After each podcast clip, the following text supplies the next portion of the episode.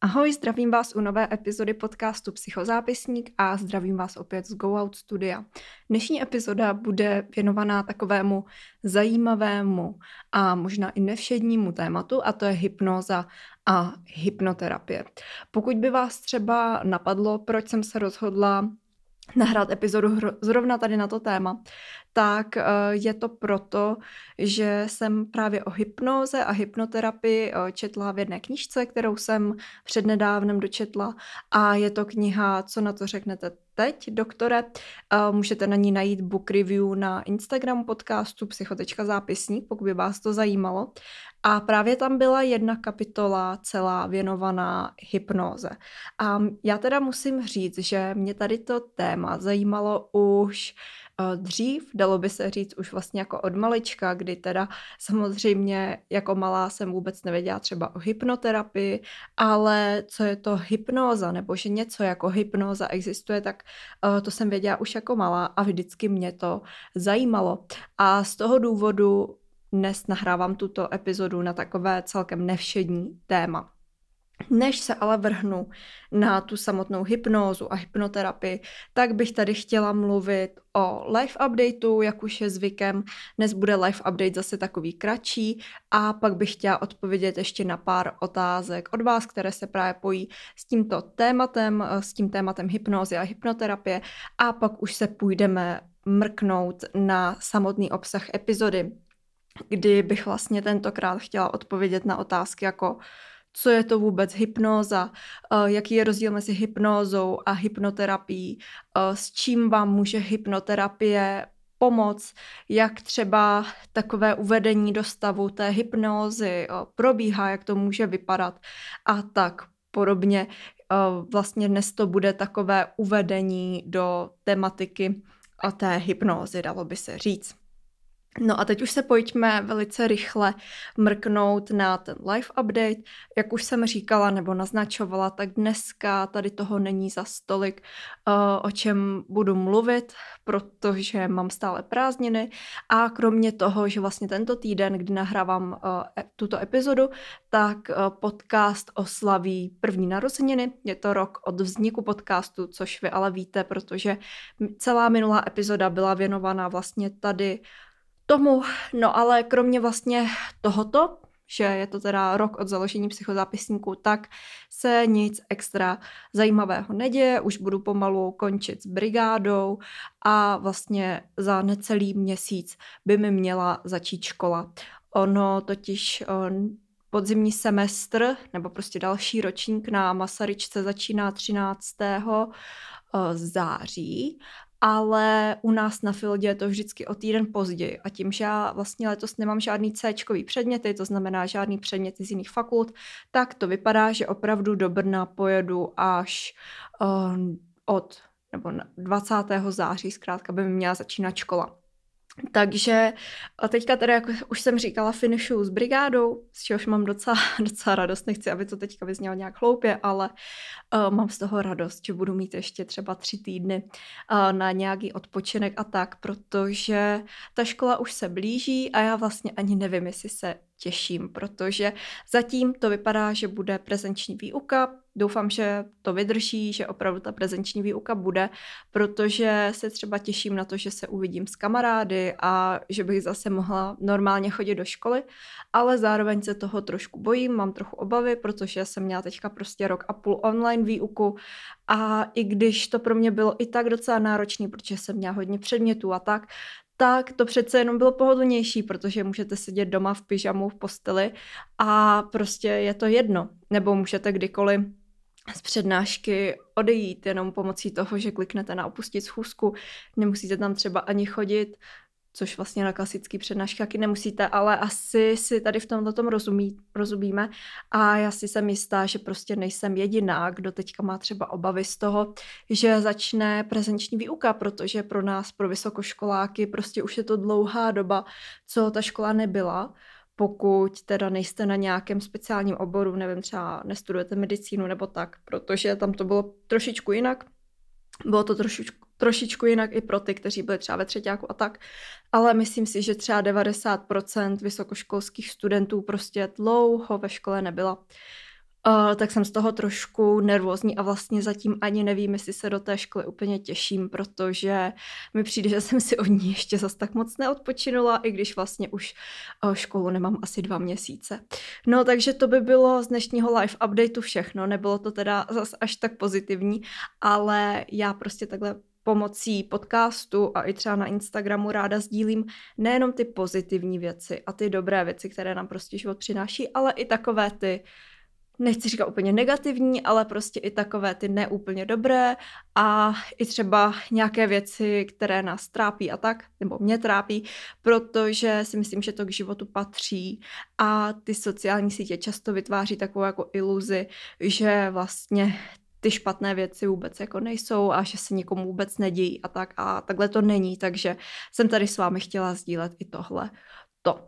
Uh, to by byl tedy live update a teďka tady odpovím na dvě otázky. Od vás dnes se obě dvě otázky týkají uh, přímo toho tématu epizody, to znamená hypnozy a hypnoterapie, ale pokud byste měli třeba i nějaké jiné otázky na mě, Určitě se nebojte jít na ten Instagram a napsat mi, eh, já vám ráda odpovím buď rovnou, nebo třeba takhle eh, přes epizodu, protože vždycky předtím, než vydávám, nebo předtím, než nahrávám novou epizodu, tak vám dávám možnost ptát se mě na otázky.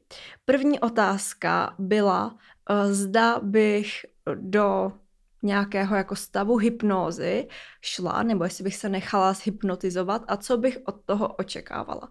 Tak eh, já bych do toho určitě šla, moc ráda bych to zkusila a vlastně když jsem chodila v 15 letech k psycholožce, tak mi o tom i vyprávěla, že dělá hypnózu. Ale uh, vlastně na základě toho, co já o ní vím a na základě toho, co ona se mnou jako dělala, zkoušela a tak, tak si nejsem úplně jistá, jestli by ta hypnóza byla kvalitní a jestli by to byl úplně dobrý nápad. Každopádně bych tu hypnózu vyzkoušet chtěla s někým, kdo tomu opravdu jako rozumí, má praxi, vyzná se a, a tak. Eh, s tím, že ale co bych od toho očekávala? No ono, my si to za chviličku povíme, ale většinou tu hypnózu podstupují lidé, kteří mají nějaký psychický problém. Ona hypnóza je skvělá třeba na úzkosti nebo nějaké další psychické obtíže, u kterých třeba nevíte, co vám to vyvolalo, nebo se jich prostě neumíte zbavit, tak na to je hypnóza skvělá. Takže eh, já bych tu hypnózu třeba chtěla vyzkoušet jenom tak. Pravděpodobně bych od toho očekávala, že si to prostě jenom zkusím, vyzkouším si to, budu vědět, jak to probíhá v reálu, jaký to je, jak se při tom cítím a tak.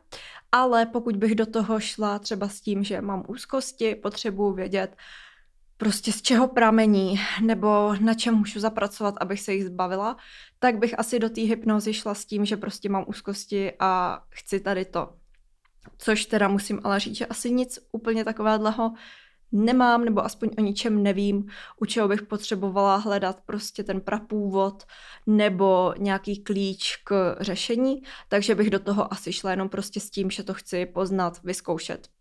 Já sama bych totiž jednou jako ráda ty hypnozy i vedla, ale to je ono, já už jsem o tom mluvila v předešlých epizodách, že mě hodně láká KBT, kognitivně behaviorální terapie, je to sympatické a tak. A ona hypnoza úplně jako ke KBTčku nepatří, nebo jak bych to řekla, takže nevím, jestli by to třeba šlo skloubit dohromady, ale docela mě láká se, se třeba přihlásit na nějaký kurz nebo něco, protože mě tady to přijde fakt jako fascinující a zajímavé a tak. A nemyslím si, že třeba teďka v 21 letech bych měla jako na to uh, vést prostě hypnoterapii nebo hypnózu, to určitě ne, ale ono na ty kurzy mnohdy můžou chodit třeba i lajci a tak, že přece jenom rozšíří to vaše povědomí a tak. Takže docela ráda bych si to jednou i vyzkoušela ale není to úplně jako můj stoprocentní plán, který bych určitě už jako neměnila. To ne, ale je to taková oblast, která mě láká. No a další otázka uh, byla, co jsme se o hypnoze zatím dozvěděli ve škole. A musím říct, že tady to je docela vtipný, protože já jsem nad tím sama přemýšlela a říkala jsem si, že mám jako pocit, že jsme se snad o hypnoze nikdy ve škole nějak neučili, že to nikdo asi nezmiňoval, ale nebyla jsem si jistá, protože přece jenom na všech přednáškách jsem nebyla a tak. Takže jsem raději napsala uh, mýmu kamarádovi Honzovi, jestli to Honzo posloucháš, tak tě zdravím. A prostě jsem se ho zeptala, jakože jestli jsme se někdy ve škole učili o hypnoze, jestli náhodou si to nepamatuje. A on mi na to docela vtipně odpověděl, že že ne, že to by si to pamatoval, protože uh, nám o, prostě, že nám o tom ve škole neříkali, že by si to jinak pamatoval, protože nám tam skoro o žádných zajímavých věcech neříkají. A teď to berte prosím vás nadsázkou, jo.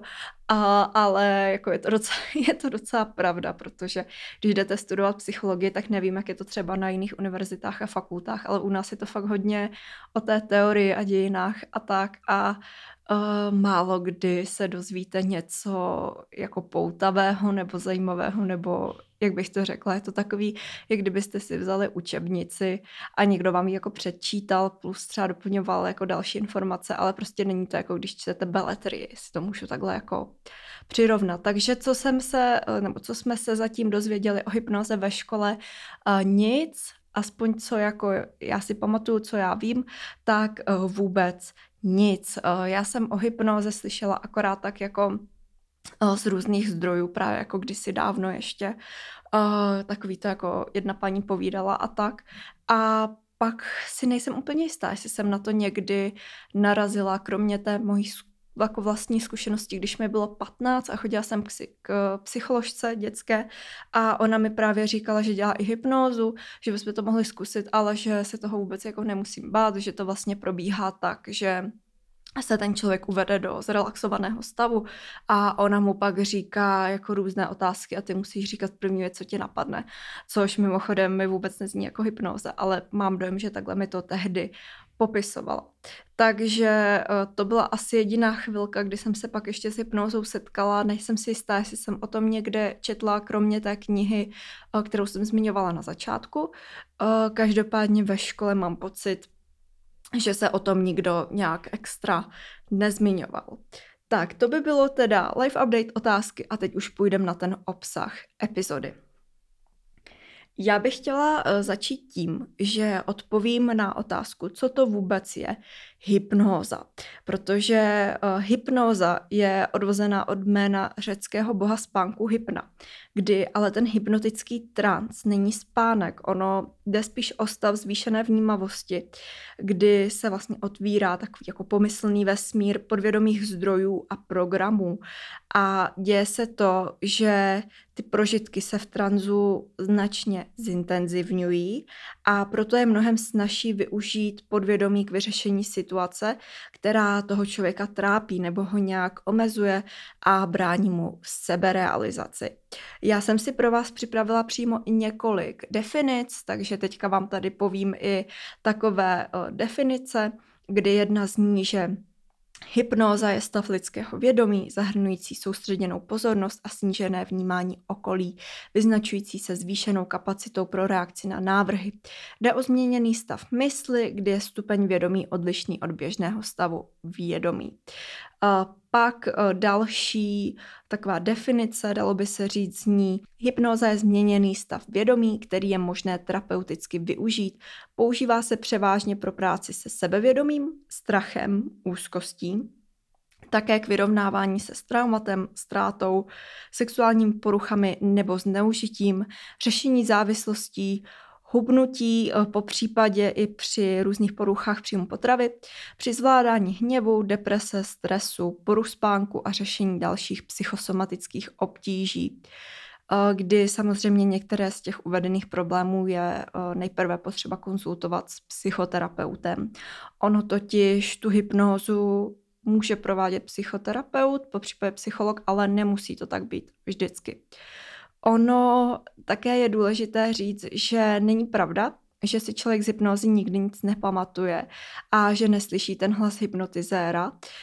Také není pravda, že by byl zcela pod jakoby jeho vlivem a že by mohl být eh, donucen k čemukoliv a také není možné zůstat eh, zaseknutý v hypnoze. Tak tady to si myslím, že je dobré říct eh, na začátek.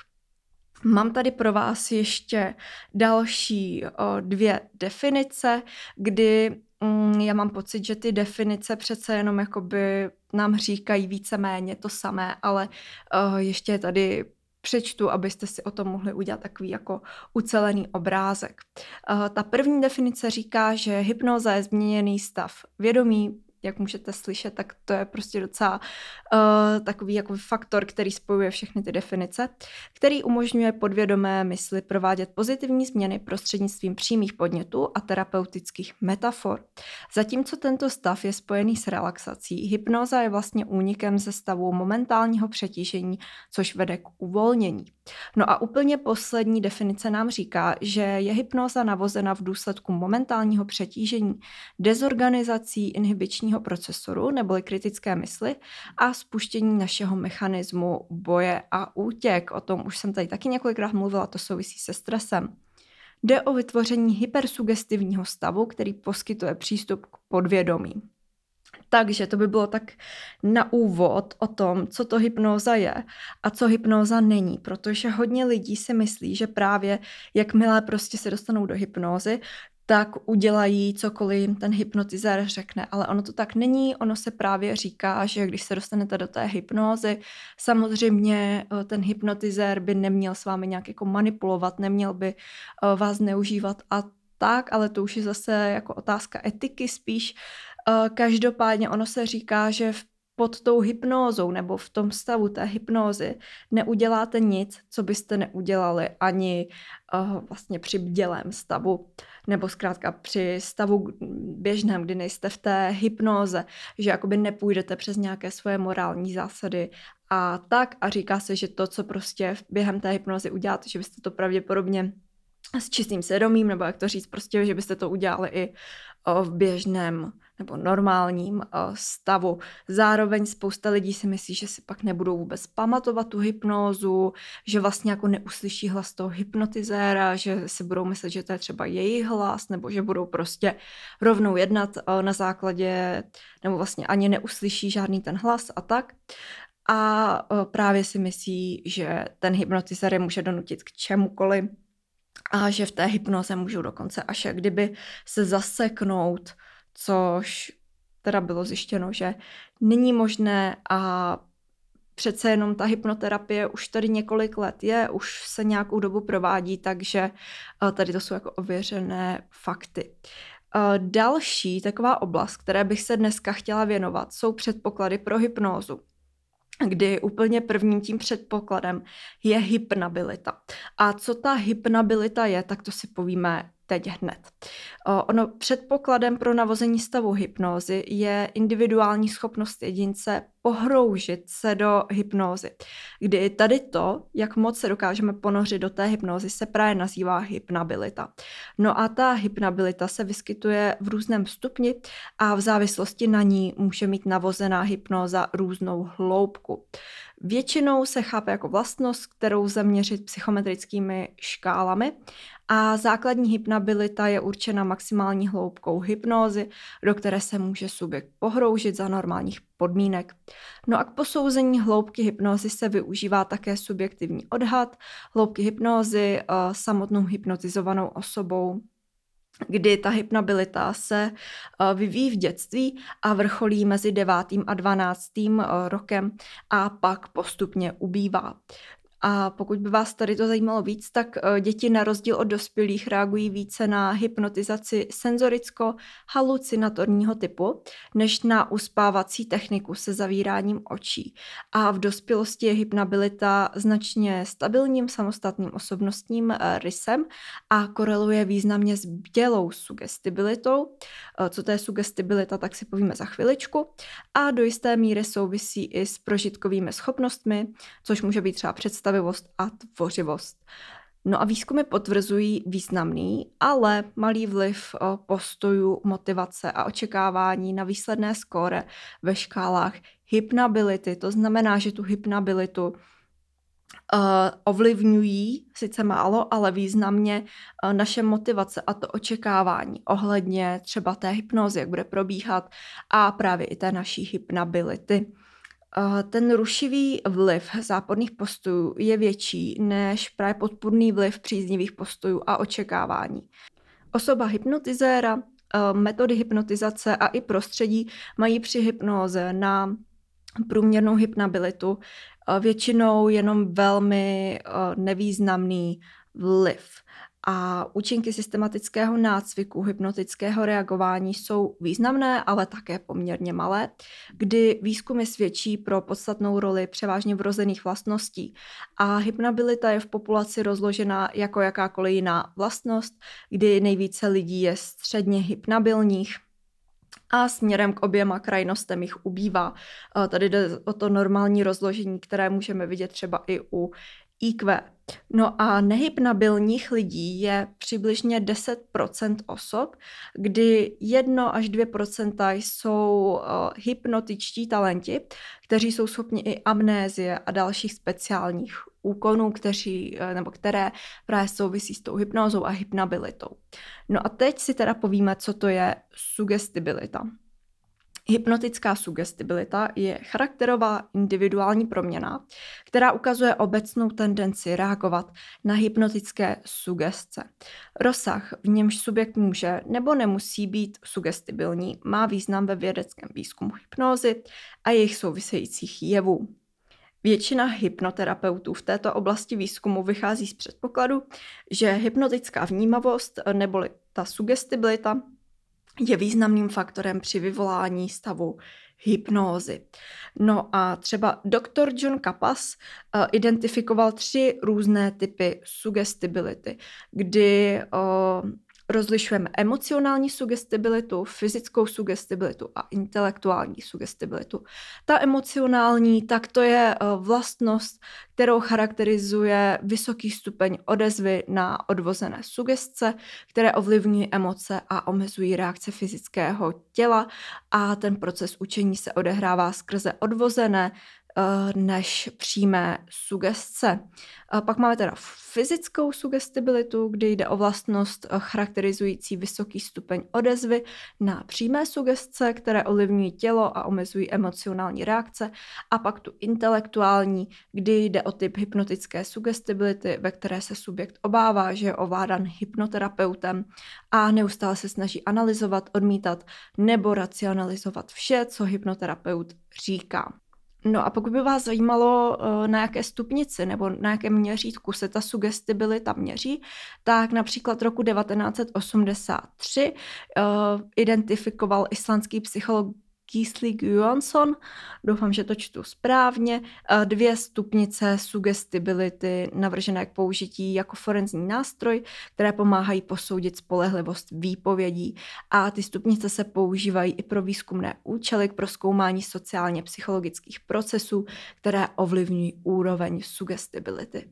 Tak, teď jsme se dostali do části, která je věnovaná hypnoterapii. Povíme si o hypnoterapii trochu víc, jak se liší třeba od hypnózy, jak vůbec probíhá a k čemu se hodí.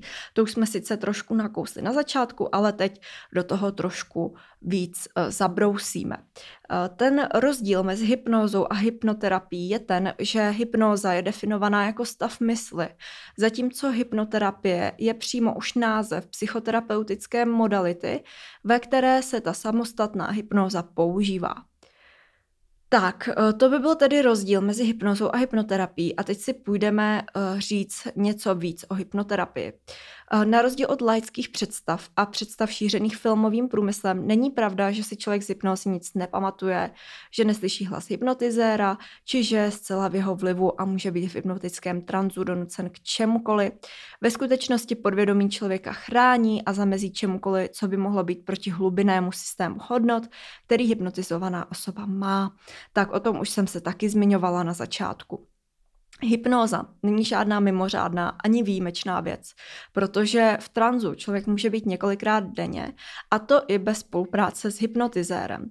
Ono jde sice o úplně jiný stav, než který vyvolá zkušený hypnoterapeut, ale mnohé každodenní prožitky mají s tranzem velmi společného. Nejčastěji půjde o situace, kdy je člověk natolik poneřen do nějaké činnosti, že nevnímá své okolí. Ten hypnotizér dokáže usměrnit pozornost a vnitřní psychické a fyziologické děje klienta tak, že okolní děje a zvuky přestane úplně vnímat. Mimochodem, teďka jak popisu, jak probíhá ta hypnoza a hypnoterapie, eh, pokud si to třeba pak eh, aplikujete na nějaké věci, které děláte eh, jako běžně, denně třeba, tak mně se tady to stává docela často, že se do něčeho tak ponořím, že vůbec nevnímám své okolí. Často se mi to děje třeba u čtení. Uh, ono jde o podobný stav, jako například při čtení napínavé knihy nebo sledování strhující filmové scény. No tak to jsem, to jsem právě řekla. Uh, v těchto případech jde v podstatě o zhypnotizování poutavým dějem. Uh, je možný, že se vám tady to stalo uh, taky a že pak při tom čtení se si vůbec neuvědomovali, jak sedíte, nebo jste ani nevnímali nějaký jako okolní šum a provoz aut za oknem. A tak podobně a vlastně díky tady tomu plnému zaujetí mysli jste byli v lehkém tranzu. Hypnóza může léčit a může vám pomoci například s poruchami spánku, stresem, bolestmi hlavy, špatnou koncentrací, slabou vůlí, úzkostí, nedostatkem sebevědomí a pomáhá také vyrovnat se s traumatem nebo, nebo ztrátou. Také umí pomoci s intimními problémy nebo řešit závislosti na jídle nebo i třeba cigaretách a umí pomáhat nebo pomáhá také s dalšími psychosomatickými obtížemi. Klinická psychologie hypnozu využívá. Ono se zdá, že ty informace dostupné a ta výuka týkající se hypnózy v Česku velmi zastarala a tak jsou doposud v médiích prezentovány zastaralé informace o potřebě hluboké hypnózy využívající přímé sugestce, eh, což je však ve světě desítky let překonaný názor. A navíc se někdy používá regresní terapie, která se vlastně snaží vést hypnotizované osoby k příčinám, což už ale moderní výzkum činnosti mozku ve vztahu k paměti vylučuje.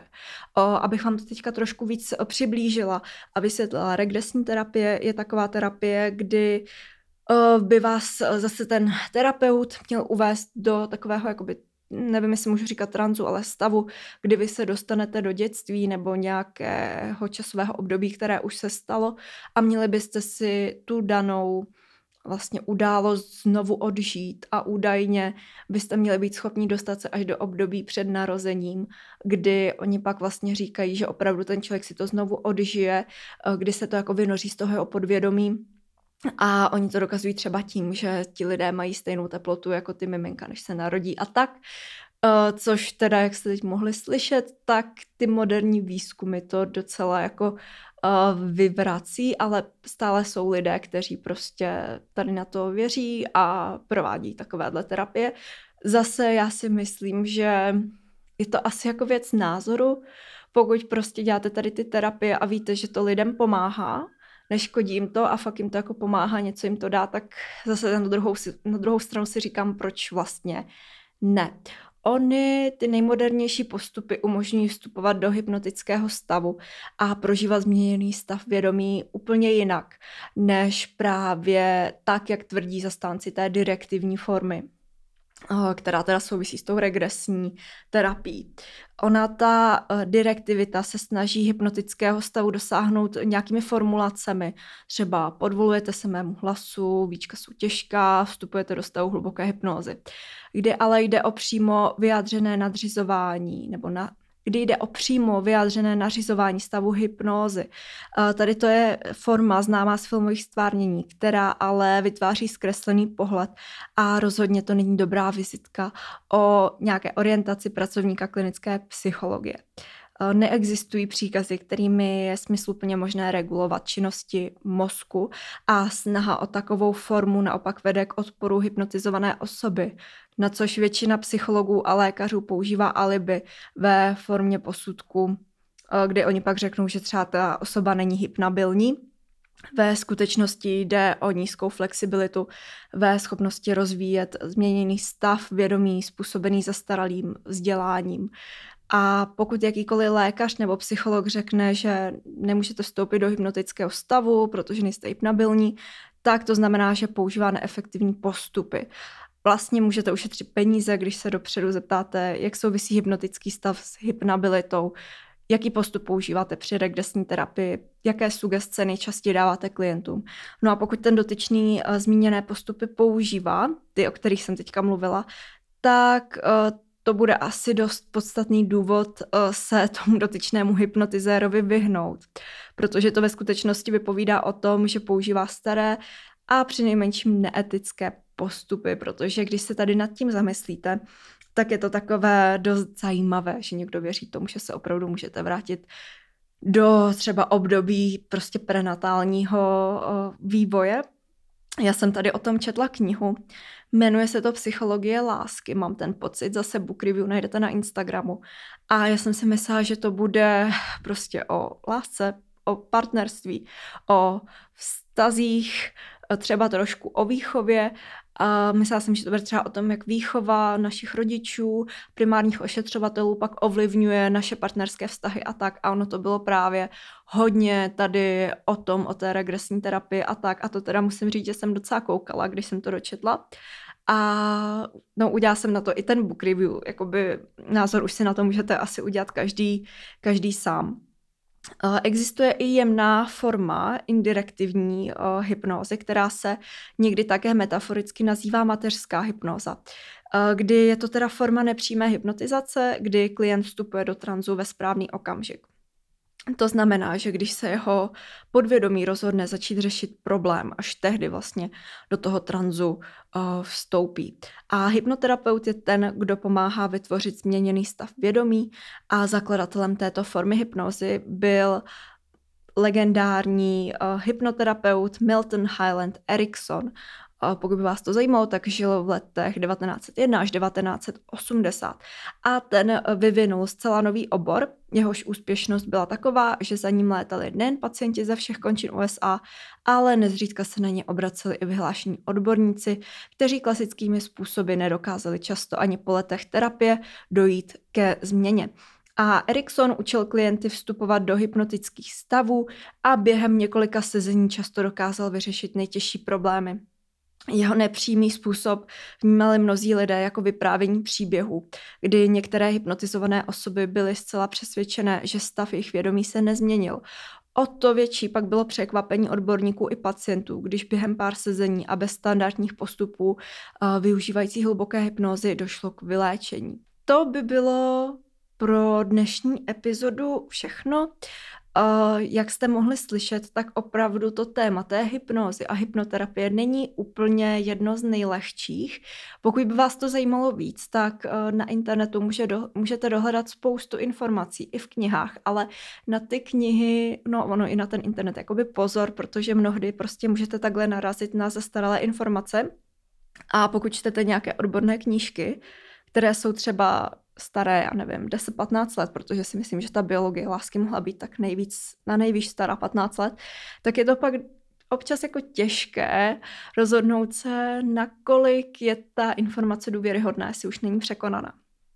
Každopádně to je z dnešní epizody vše. Pokud by vás zajímalo víc, běžte se mrknout do popisku, kam dávám vždycky zdroje a nějaké další materiály. Po případě eh, si můžete jít pustit bonus na Patreon psychozápisníku a já se na vás budu moc těšit zase u další epizody nebo třeba na Instagramu. Mějte se krásně. Ahoj!